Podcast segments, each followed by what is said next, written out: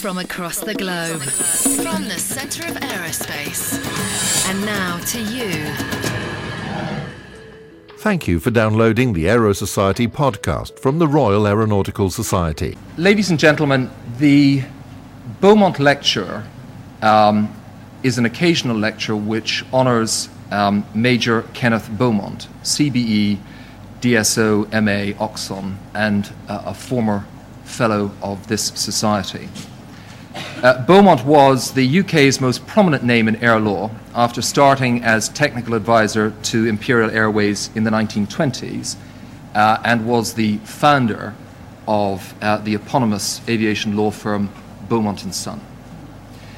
Uh, it gives me immense pleasure uh, to welcome Robert Webb QC, a fellow of the Society, to deliver the ninth Beaumont Lecture. Uh, Rob, as many of you will know him as, retires from his role as General Counsel of BA at the end of this month, uh, although he will no doubt continue to have fun teasing his colleagues on the boards of the BBC, Stock Exchange, and London First, and indeed may otherwise be av- available, he tells me, if the terms are right. But the, the delivery by Rob of a Beaumont lecture at the end of his full time legal career is very appropriate. Um, after a relatively short career practicing before the divorce and criminal courts as a junior barrister, or a baby barrister, as Rob used to term himself, Robert came to the attention of Sean Gates of Messrs. Beaumont and Son, and an illustrious career as the aviation barrister, and later the aviation QC, was born. And so, delivery by Rob of the Beaumont lecture as he leaves the law completes a circle. And what a circle! Uh, from Goldman and Thai Airways in 1983 in the Court of Appeal, through Holmes and Bangladesh Biman before the House of Lords in 1989, uh, through Sidhu uh, and British Airways in 1997, again before the House of Lords, Robert has fashioned aviation legal history with a sense of humour that has belied a very serious intent. And in 2005, even after leaving the bar and becoming BA's general counsel, Rob's delight in danger led him to lure the claimants in the DVT litigation up from the Court of Appeal to the House of Lords, where Robert, appearing extraordinarily as client and counsel, emerged victorious for the airlines and for their insurers. Robert, Major Beaumont would be amused uh, and as delighted as we are to welcome you here this evening, ladies and gentlemen, Robert Webb QC.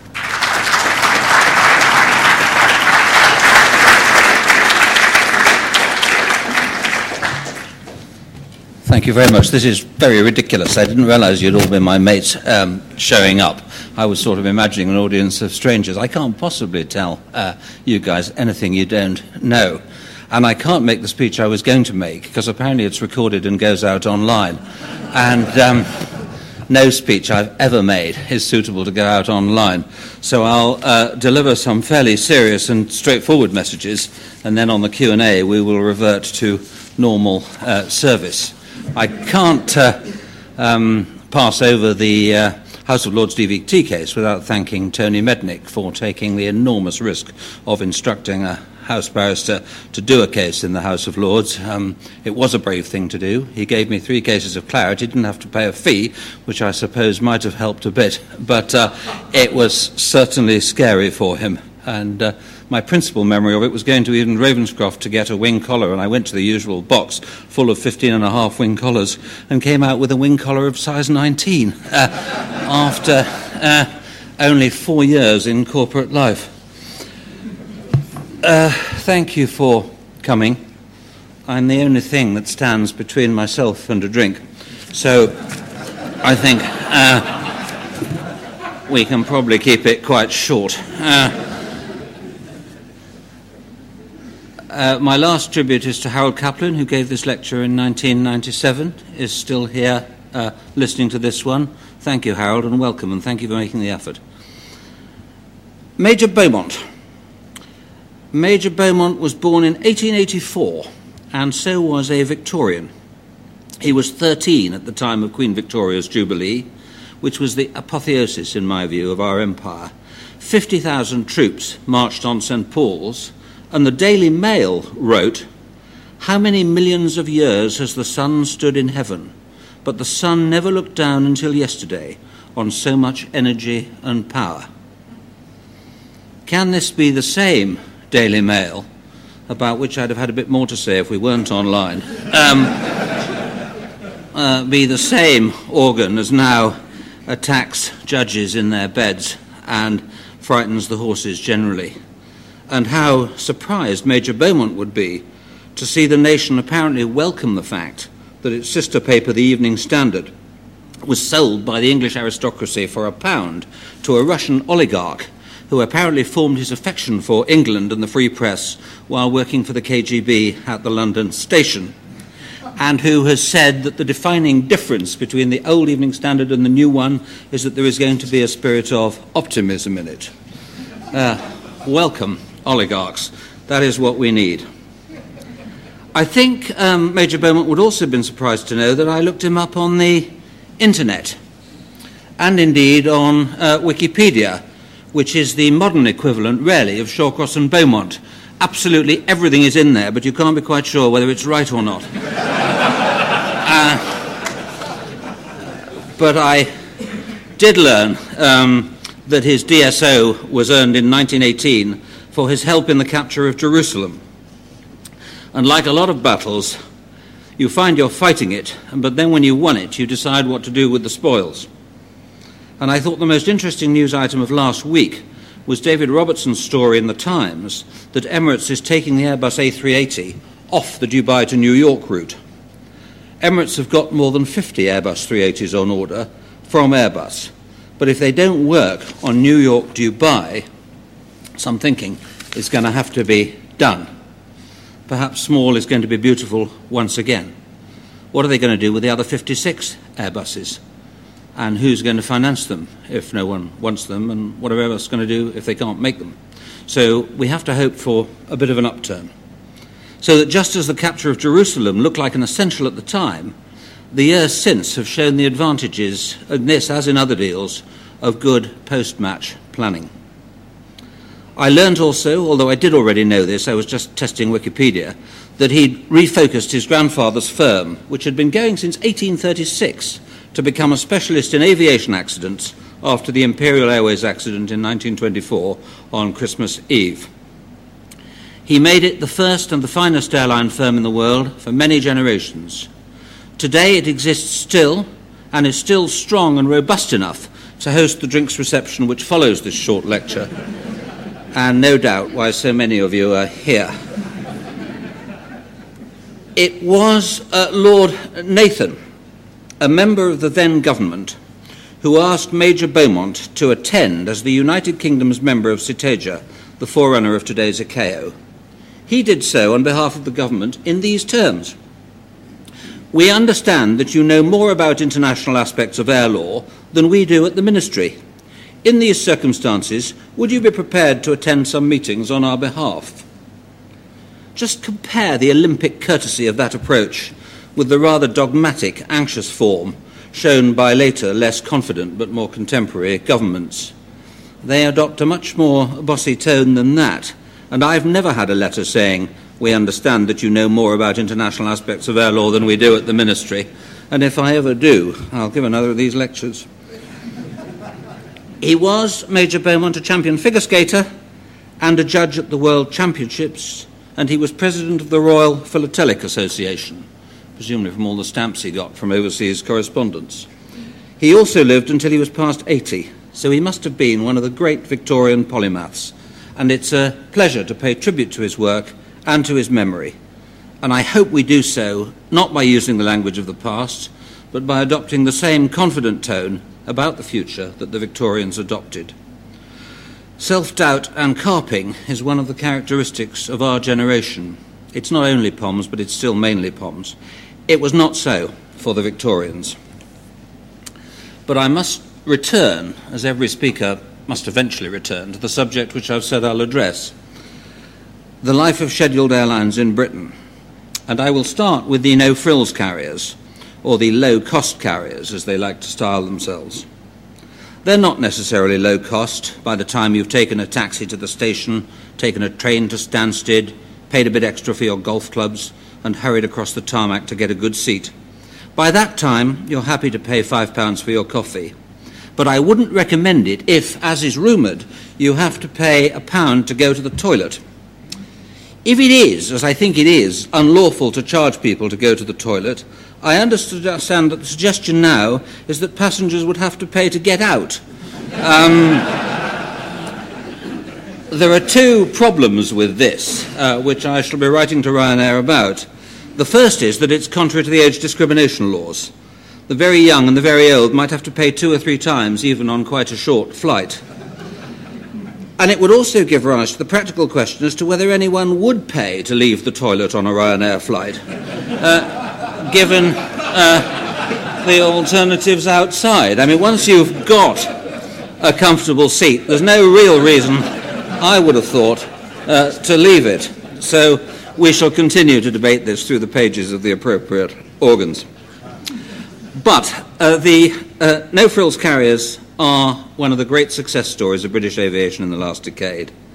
Just as charter flights were the unsung heroes of the 1970s allowing the UK to colonise Spain and British uh, originating traffic to holiday all over the continent. Something like 90% of the traffic was British originating, which was an extraordinary achievement for an industry. And many of those tasteful developments on the Costa del skin cancer would never have taken place without the UK charter industry. One of my earliest tasks as a young aviation lawyer was to keep the charter airlines out of the Channel Islands this was ostensibly done to protect the year round quality of the scheduled service, which was said to be of great value to the residents. We always successfully argued it on that basis, but I just always had the uneasy feeling that there was some collateral point about class which nobody ever made and everyone thought. And sure enough, we did keep the charters out of Jersey, and the uh, bedsits and the guest houses of Jersey, Jersey remain almost to this day unsullied and uh, unoccupied. The but the key uh, to the success of these carriers, apart from the obvious entrepreneurship of those involved, is the lack of regulation and the lack of prohibition, the adequacy of the air transport infrastructure, and the arrival of the internet. I'll take them in turn. The European Union's third liberalisation package allowed anyone to fly anywhere to anywhere else within Europe outside the main hubs. There is thus no opportunity cost if a route makes money, you can fly it. You don't have to give up one route in order to fly another and trade on the differentials, as we do at Heathrow. There is adequate infrastructure. The Second World War left all participants with airports all over Europe. Airports actually pay airlines to go to their towns and fly. State aid complaints were made after Charleroi paid Ryanair to set up a base there, and a northern airport is this very week suing bmibaby for allegedly not honouring a 10 year agreement to base a couple of aircraft on its tarmac when they'd been paid large sums of money to do just that. If you contrast that with the fact that slots at Heathrow are changing hands at in excess of $20 million a pair, it shows something about market forces. And the reason for that isn't widely understood, and I will return to it. But would you pay to go on holiday to a place that paid you to go there even Sybil Fawlty used to charge the Major something. So some of these places must be worse than Torquay. I shall return, as I say, to this topic. Thirdly, the net. There are no fare buckets anymore. No 26 different fares you can choose. You can price each seat in real time to fill the plane. The dear old Saturday night stopover, which used to define allowable fare categories and was not the name of a young lady in Malaga, has disappeared uh, it's as much part of a ticket, part of history, as the printed ticket or the unmovable bulkhead. But it's important to remember that the no frills market has a number of characteristics. Firstly, it's beginning to look like a mature market in some cities, certainly Dublin, certainly London. It is all short haul. It is all point to point. It is a simple asset allocation model. An entrepreneur can thus price the route, cost the assets used to fly it, and decide whether to make money or not. This works at Gatwick, Stansted, Luton, Liverpool, Manchester, and so on. It doesn't work at Heathrow. Heathrow is a different business model. Aircraft and passengers are pretty much all it has in common. Heathrow is a hub airport, and this means much more than it's just a busy airport or that an airline is based there. You often hear the phrase hub airport banged around. Hub airport is a term of art. It means that it's a place where people come not just for its own sake, as they would go to London City or somewhere like that, but to go on somewhere else. As John Carter used to say of the hub system, when I die, I don't know whether I'm going to heaven or hell, but sure as hell I know I'm going through Dallas Fort Worth. and that is uh, the best single line description of what a hub is for uh, that there is. So, a hub is a way of collecting passengers in order to consolidate them so that there are sufficient of them to justify putting on a long haul flight to a destination which can then be served, either at all or more frequently. These guys are called transfer passengers, and they're at the heart of a greatly misunderstood political debate. The fact is, they are vital for the success of a hub airport. It is quite wrong to say they are not worth the price of a cup of tea. That misunderstands, fundamentally misunderstands, the hub model. And when proponents of the existing regulatory regime, if there are any, argue for the benefits of regulating airports as a system, they seem to overlook the fact that the business models of these airports are completely different. I'm going to, unusual departure for me, show you some slides. I don't normally do this because they go wrong, and my children say I look like a panda approaching a feeding system. Uh, but first of all, uh, I'm going to show you the size of industry we're dealing with by showing you, I hope, just the aircraft movements of a busy day in and out of the UK as long ago as 2002. Matt?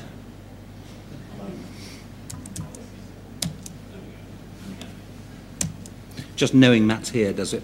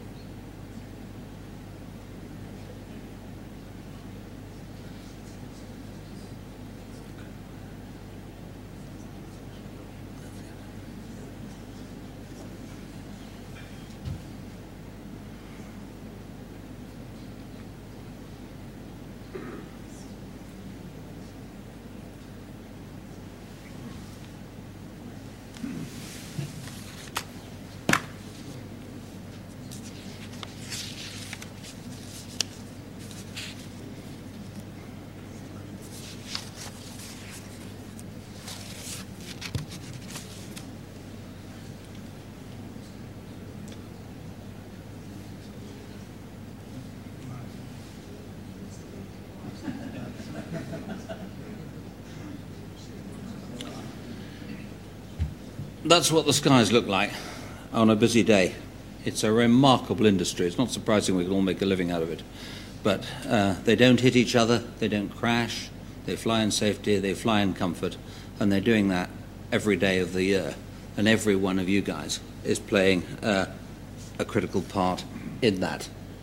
And if you saw the equivalent for ships, you'd see a smaller picture. But I'm going to talk a bit about the hub at Heathrow.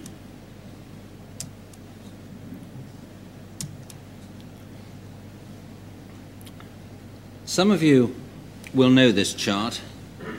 It's one of my favourites. It's the top 10 European airports in 1990. We were second.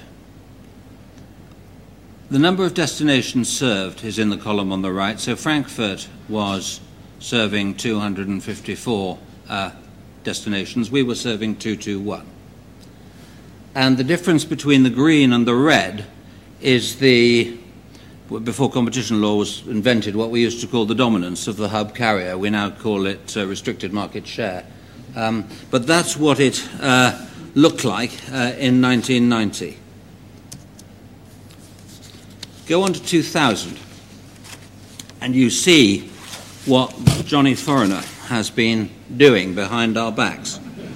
He's been constructing very large airports uh, and increasing the share of his national champion carrier and generally building up some pretty big hubs.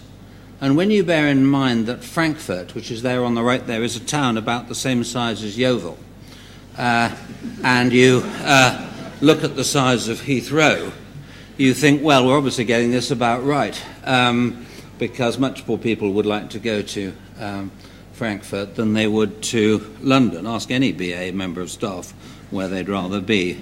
Uh, this is next year. That's what the story is going to be. Frankfurt doing 300 destinations, Charles de Gaulle 302, Amsterdam 290, Heathrow serving uh, 172. So that's what we are doing to London. That's what is being done to BA, and this is as back as, to, as far as 2005 daily departures by hub and spoke airlines at major hubs.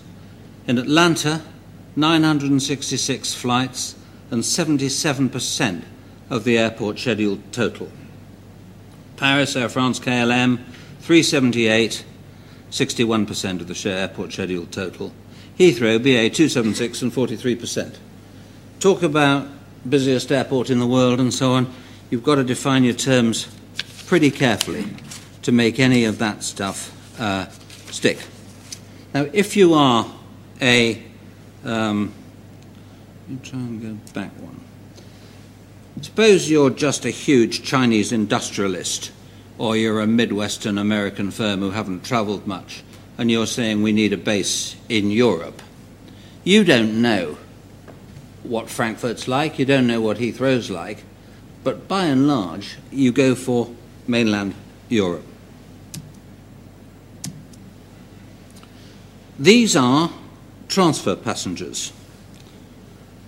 I've put Aberdeen at the top because I've got a house there and it's a route I'm very anxious to protect. Uh, but you will see, I thought I'd say that in case one of you questioners said, oh, because you all know me, I keep forgetting.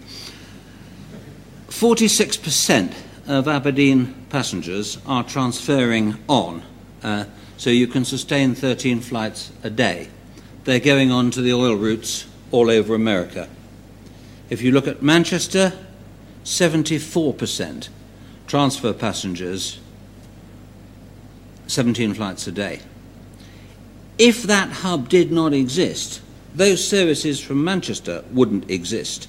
And all kinds of people have tried to fly long haul from Manchester and Glasgow and so on, and it fails because the business isn't there and critically the premium business isn't there. The hub model is the only way that we can get UK PLC access to the world unless you want to push it over Amsterdam, Frankfurt, and Paris, which is perfectly okay as long as you don't care about business centres being built in London, restaurants being built in London, conferences being held in London. If you don't care about any of that, you can get to where you're going. Uh, but if you do care, these figures are quite compelling.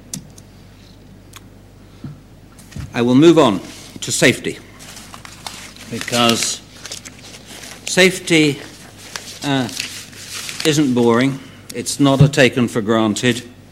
Uh, records aren't getting any better. And Western built jets flown by scheduled airlines crash only rarely. But the price of safety, like the price of liberty, is eternal vigilance. And I would add to that eternal skill and technological development. When such aircraft do crash now, it's usually for fairly opaque reasons. And I'll talk about the three which have mainly impacted on me personally in the last 10 years. And the first was this Air France Concorde crash on the 25th of July 2000. You'll recall that it crashed shortly after takeoff on a flight from Charles de Gaulle to New York. It's said that a tyre burst, allegedly after running over a piece of metal left behind on the runway. The tyre hit the piece of metal.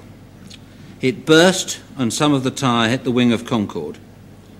Everybody knows that fuel poured out all over the engine in large quantities, and there were many deaths. The problem was that all the computer runs showed it couldn't happen. Neither the piece of metal nor the piece of tyre had the available velocity to puncture the fuel panel. Eventually, it was shown that the blow to the wing had caused the underside of the wing to oscillate, popping out one of the fuel panels. There never had been a puncture. And that wasn't at all an obvious solution. And full marks to the guys who got there. We grounded our Concordes immediately, but we returned them to service in an amended form. By then, times had changed. The era of starlets and conspicuous consumption and David Frost was over. When we re equipped it, we couldn't initially even use British le- leather. At that time, the CJD scare was at its height, and our research showed a worry that some of the higher fashion bottoms didn't want to sit on British leather at that time. It was an early lesson to me that at $10,000 one way, passengers could sit on what the hell they liked. Uh, and we took out the uh, British leather and put some other stuff in. But when I was at the bar, we were never that keen to please customers. I can tell you it's got some point about the closed shop that I'll make in another lecture at another time. Uh, we could uh, never take uh, Concorde back double daily. You could no longer go to New York for lunch and be back for bedtime. Airbus no longer really wished to support it. Uh, they'd never sold any, and after this, it was all downside risk. I nearly made one of my many catastrophic errors there by thinking we could ring up Air France and say, look, this thing's a dog, why don't we uh, uh, ground it? Until it was forcibly pointed out to me by people who understand the law that the monopoly suppliers uh, of a unique product can't agree together to put it on the ground, otherwise, everybody goes to prison in the usual way. Um, uh, so it was um, Airbus uh, who decided that it should go. It was safe, but operational reliability was waning and punctuality was suffering. At that price, and indeed at any price, those things are important, and its days were past. It was an old aircraft, and we said goodbye to it with great sadness, and it caused much heartache uh, in the company, and I think in the country at large. I'm often asked if we can keep one and fly it at air shows, if only for the boom greatly enjoyed by enthusiasts? Uh, the sad answer is no. This is no friendly old Spitfire. Uh, this is a supersonic jet, um, not suitable for the occasional bank holiday run. The next incident I haven't got a slide for, but it had a dramatic effect.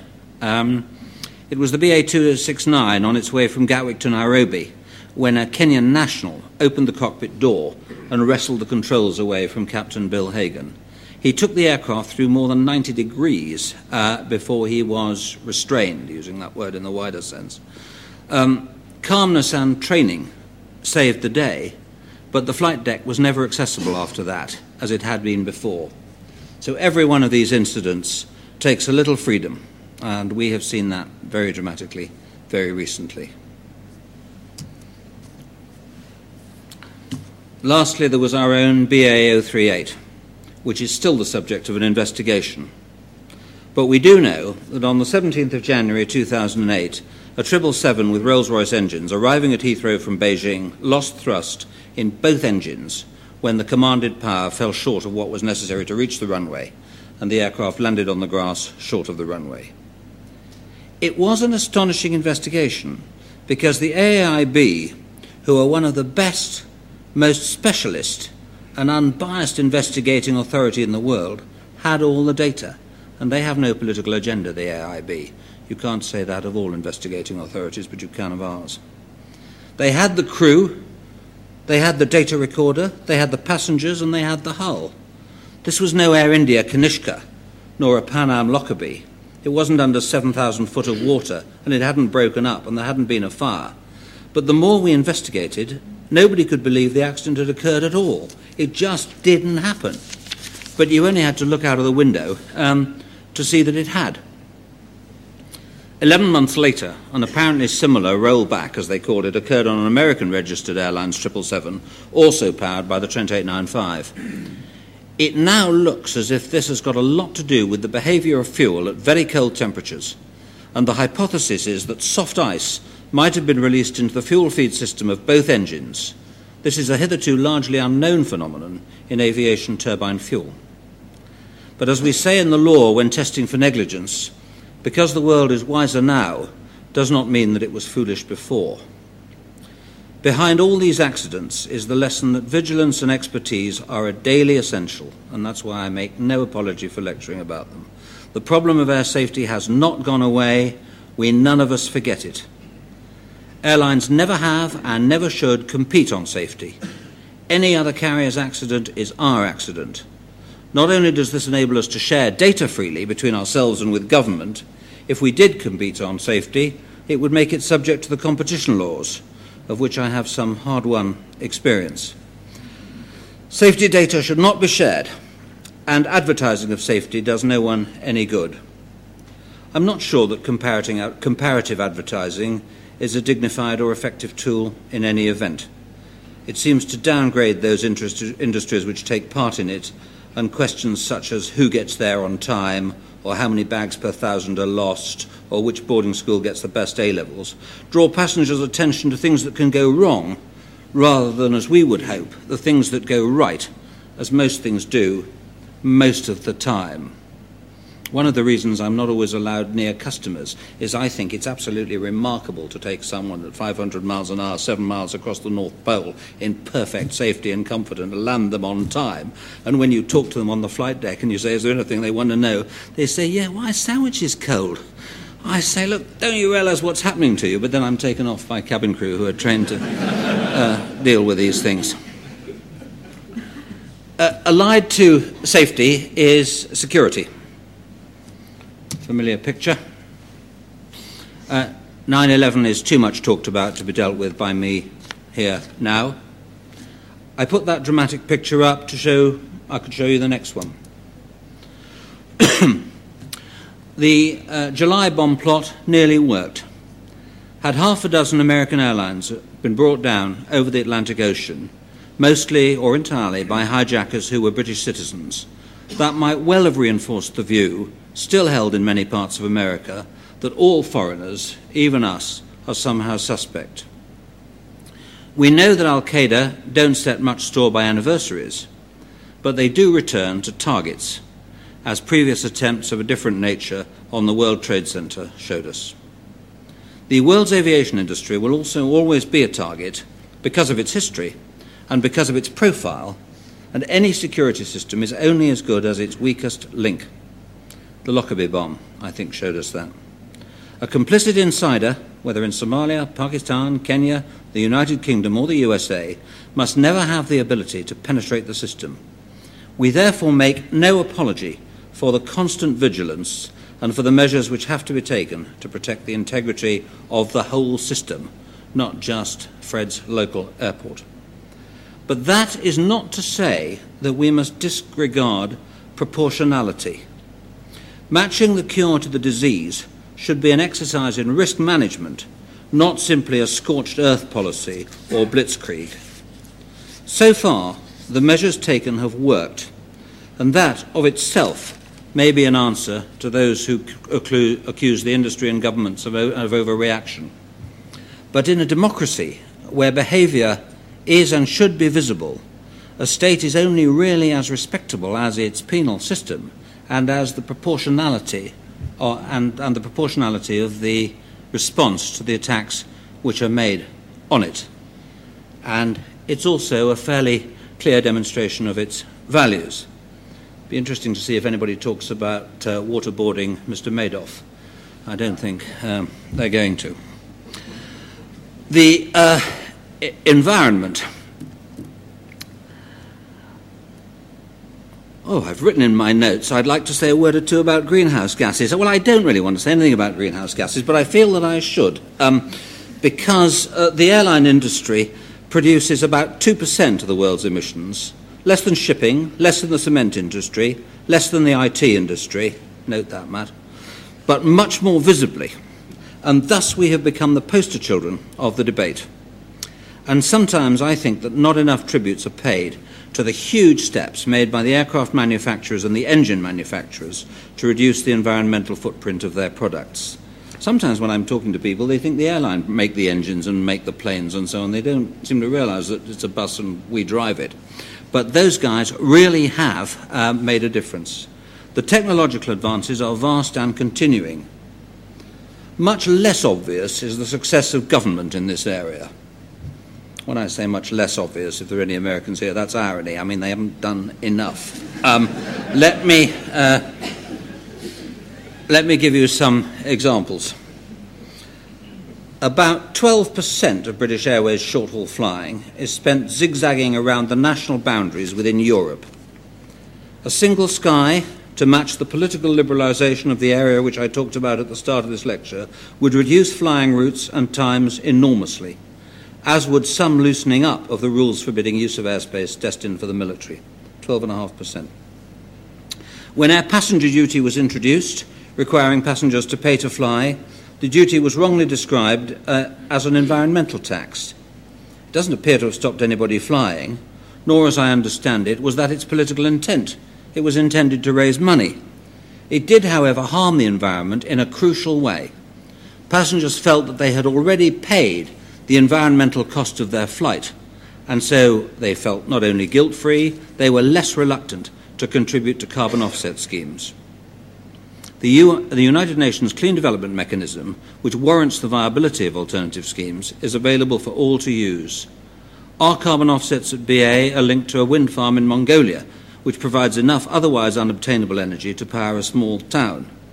I've used to produce that line to investors. I used to say our carbon offset tax uh, powers a wind farm in Mongolia, which helps a small town get its power. And I found I couldn't say it without laughing because uh, it sounded so implausible. Uh, and anyway, what's a wind farm in Mongolia got to do with it? So I went at Christmas to see this wind farm and to work out how the clean development mechanism works, and it really does work. It's a real wind farm, it really is an alternative form of energy, and it wouldn't be there without our passengers' offsets.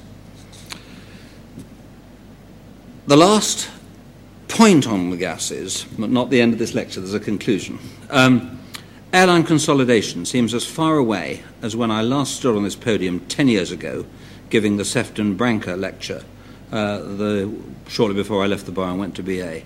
And I forecast then that BA would soon have a joint venture with American Airlines and that consolidation in Europe would have revolved around three major carriers. I feel less confident forecasting that today than I did 10 years ago.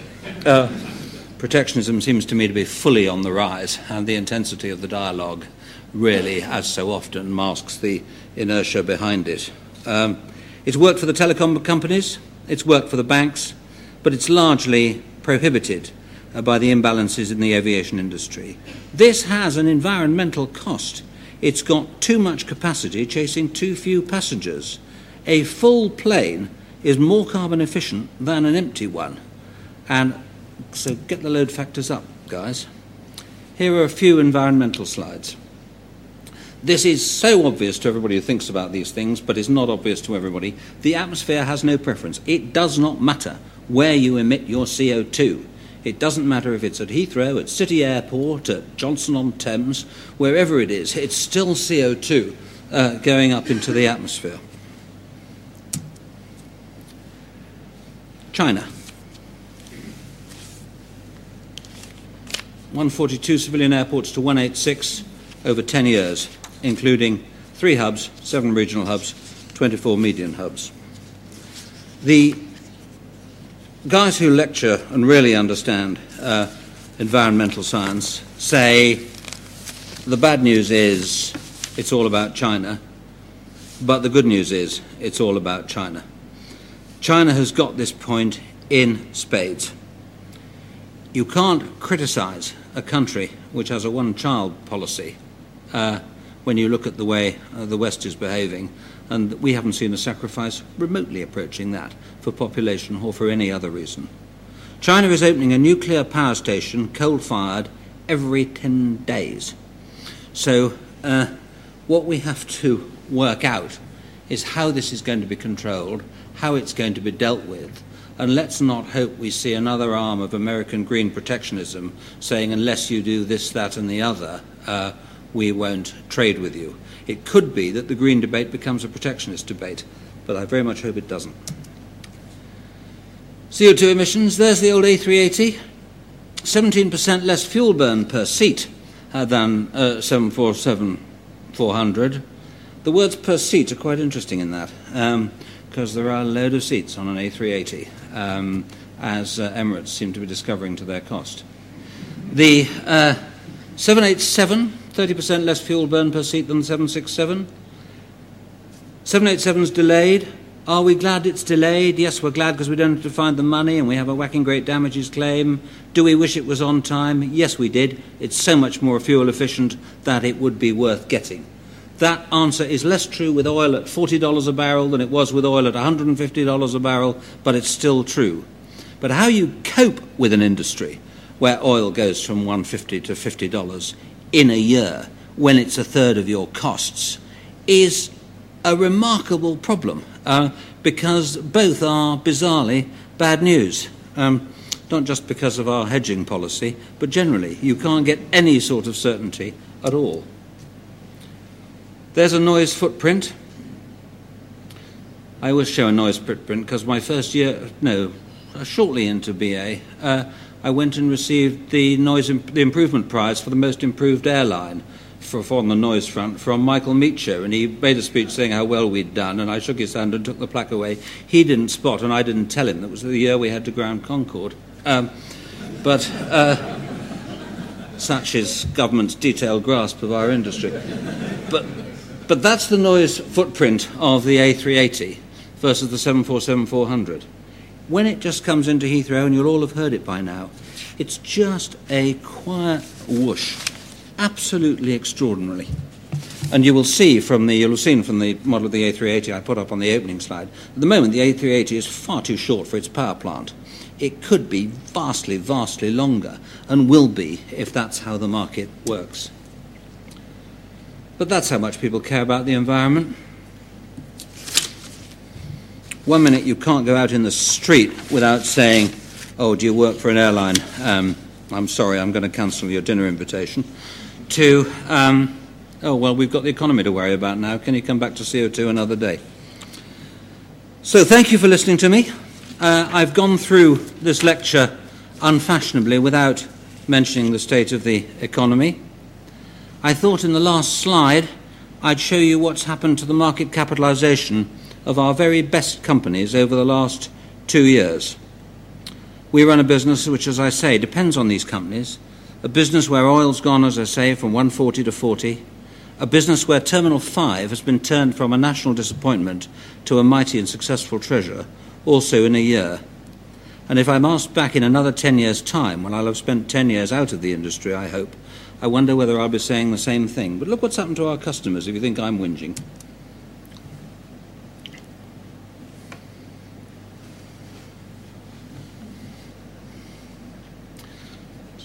It's the market capital of those banks in two years.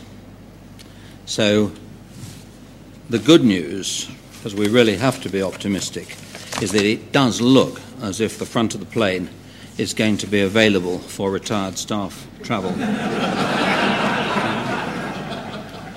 Thank you.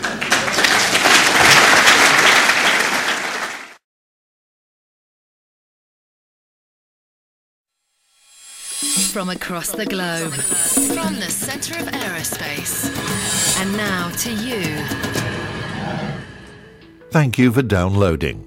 Visit www.aerosociety.com to download more from this series and other multimedia content from the Royal Aeronautical Society. If you enjoyed this content, please consider showing your support for the Society. Share a link to this presentation by email or on your favourite social networks. If you have an interest in aerospace, consider the professional and personal benefits of membership. Visit www.aerosociety.com. This content is provided subject to our website and digital media terms of use. Please visit www.aerosociety.com for more information.